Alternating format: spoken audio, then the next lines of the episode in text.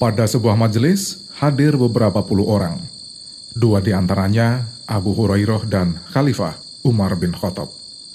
Majelis itu membahas tentang hal-hal ringan, pengalaman pribadi, serta sejumlah kenangan para sahabat ketika bersama Nabi Muhammad Shallallahu Alaihi Wasallam.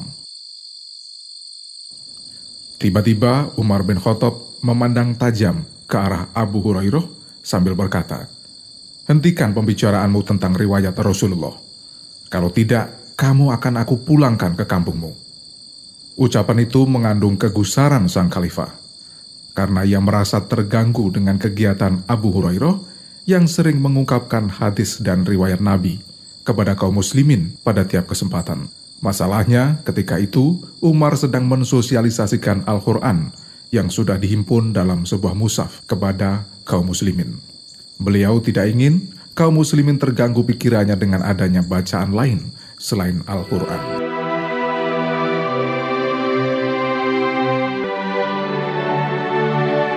Hal ini bisa dimaklumi karena ketika Umar memegang jabatan khalifah, perkembangan Islam baru dalam tahap awal, namun ancaman dari kaum Quraisy sangat tinggi.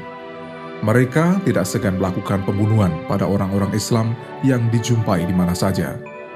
Tugas khalifah bukan hanya melindungi kaumnya, tapi juga mengisi jiwa mereka dengan kalam ilahi, Al-Quran. Persoalannya, tingkat kecerdasan warga Arab saat itu masih rendah, sehingga untuk tidak mengaburkan pendalaman mereka terhadap wahyu-wahyu ilahi, Umar menghendaki agar sosialisasi Al-Quran tidak dicampuri dengan bacaan-bacaan lain.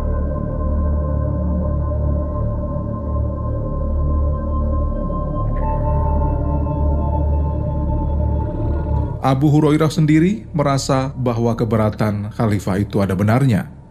Namun ia juga merasa memiliki kewajiban untuk menyampaikan hal-hal yang diketahui dan berasal dari Nabi Muhammad Shallallahu Alaihi Wasallam. Ia tidak ingin menyembunyikan hadis-hadis yang diyakininya benar, karena ia mendapatkannya langsung dari Nabi. Ia merasa berdosa bila hadis-hadis itu tidak diungkapkan kepada kaum muslimin. Apalagi saat itu ada upaya dari Ka'ab al-Akhbar yang selalu melebih-lebihkan hadis Rasulullah, sehingga membingungkan kaum muslimin yang mendengarnya. Ka'ab adalah orang Yahudi yang masuk Islam, namun karena ulahnya itu mendorong orang lain untuk memalsukan hadis demi kepentingan pribadi yang jelas dan tidak sejalan dengan ajaran agama Islam. Mereka ini tidak segan-segan memanfaatkan nama Abu Hurairah seolah-olah hadis yang mereka palsukan itu berasal dari Abu Hurairah.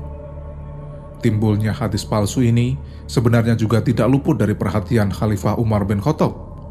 Beliau bahkan telah mengemukakan gagasan untuk menuliskan hadis-hadis Nabi dalam suatu kitab.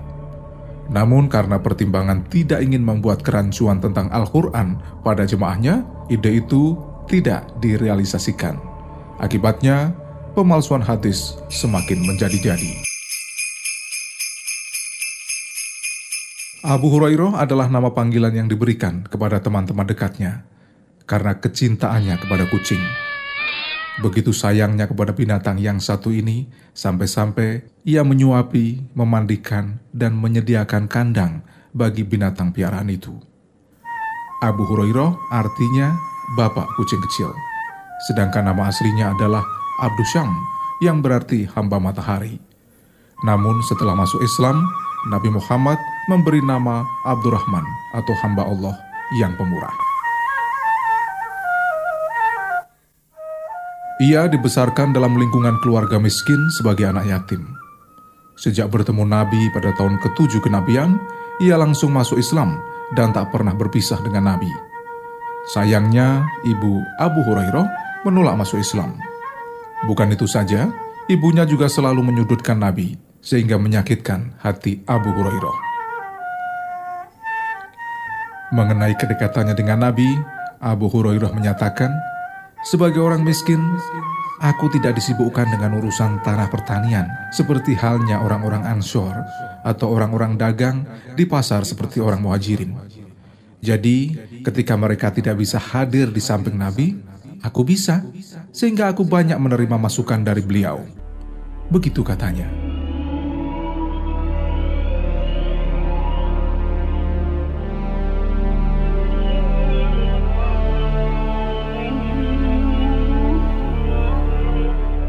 Selain dekat dengan Nabi Muhammad, Abu Hurairah memiliki daya ingat yang kuat yang diberkati Nabi, sehingga bertambah kuat.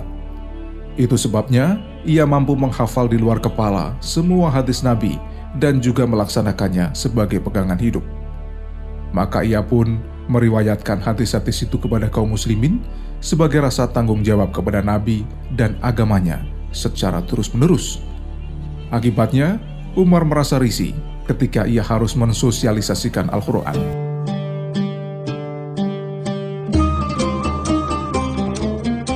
Suatu saat Umar bin Khattab juga pernah berkata, Sibukkanlah dirimu dengan Al-Quran dan kurangilah meriwayatkan tentang Rasul, kecuali amal perbuatannya. Padahal menurut Abu Hurairah, hadis juga mengandung kebenaran yang harus diungkapkan kepada umat. Oleh Khalifah Umar bin Khattab, Abu Hurairah diangkat sebagai gubernur di Bahrain. Menjelang akhir masa jabatan, Umar memanggil pulang Abu Hurairah ke Madinah beliau menanyakan asal-muasal uang 10.000 dinar yang ada dalam simpanan sang gubernur. Uang itu berasal dari hasil penjualan anak-anak kuda milikku. Begitu jawab Abu Hurairah. Serahkan uang itu ke Baitul Mal. Begitu perintah Umar. Umar bin Khattab memang terkenal sebagai khalifah yang sangat hati-hati memilih pembantu-pembantunya. Ia selalu mengingatkan para pembantunya agar tidak memperkaya diri dan hanya memiliki pakaian sebanyak dua setel, baik ketika diangkat maupun ketika mengakhiri jabatannya. Abu Hurairah mematuhi perintah itu, namun ia menolak ketika akan diangkat lagi sebagai gubernur di Bahrain. Katanya, saya takut menghukum tanpa ilmu dan bicara tanpa kesabaran. Abu Hurairah menyadari aktivitasnya sebagai perawi hanya bisa disejajarkan dengan Abdullah bin Amr bin Al-As. Masalahnya, Abdullah bisa menulis sedangkan aku tidak. Namun sekian tahun kemudian peranan Abu Hurairah itu diakui oleh Imam Syafi'i dan Imam Bukhari. Kedua perawi itu sependapat, Abu Hurairah adalah rujukan para sahabat dalam soal hadis Nabi, dan tak ada orang yang mampu meriwayatkan hadis Nabi sebaik Abu Hurairah.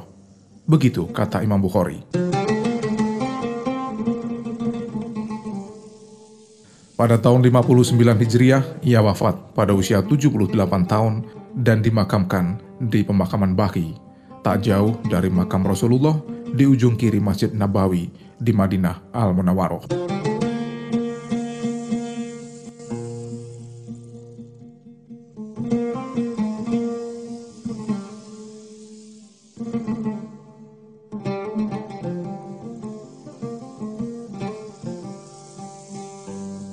Itulah Abu Hurairah. Dengan daya ingatnya yang tajam, dia berhasil mendapatkan, mengoleksi, dan menyebarluaskan hadis, riwayat dan perilaku Nabi Muhammad Shallallahu Alaihi Wasallam kepada para sahabat. Kedekatannya dengan Rasulullah membuatnya ia dianggap bayangan Nabi sendiri.